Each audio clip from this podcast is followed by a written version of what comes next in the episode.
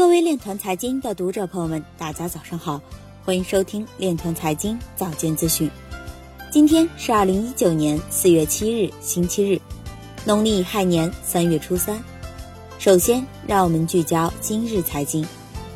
直布罗陀证券交易所子公司与新加坡技术公司平台合作，促进数字证券交易。美国蒙大拿州米苏拉县已通过加密货币开采条例。人民创投发布《区块链加共享经济创新发展研究报告》。Coinbase 正打造新的匹配引擎，改进基础设施。宣亚国际表示，对区块链技术在整合营销领域的应用及商业价值创新尚处于培育及探索阶段。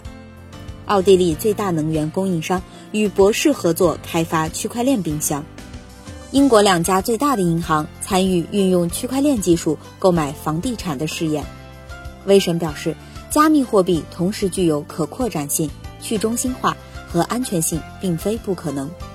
前摩根大通交易员表示，熊市还未结束。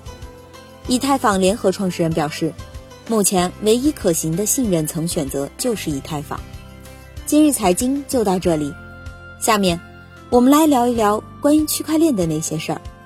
据日本媒体报道，六月在福冈举行的 G20 财长和央行行长会议上，将商定一项新的虚拟货币国际监管法案。在加密货币监管方面，世界各国都在加快步伐，特别是涉及洗钱和恐怖主义融资时。此外，其商议的监管法规也涉及阻止任何企图避免经济制裁的实体通过窃取加密货币来获取资金。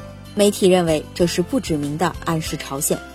无论如何，投资者将不得不等到六月才能听到 J20 国家决定对加密货币做些什么。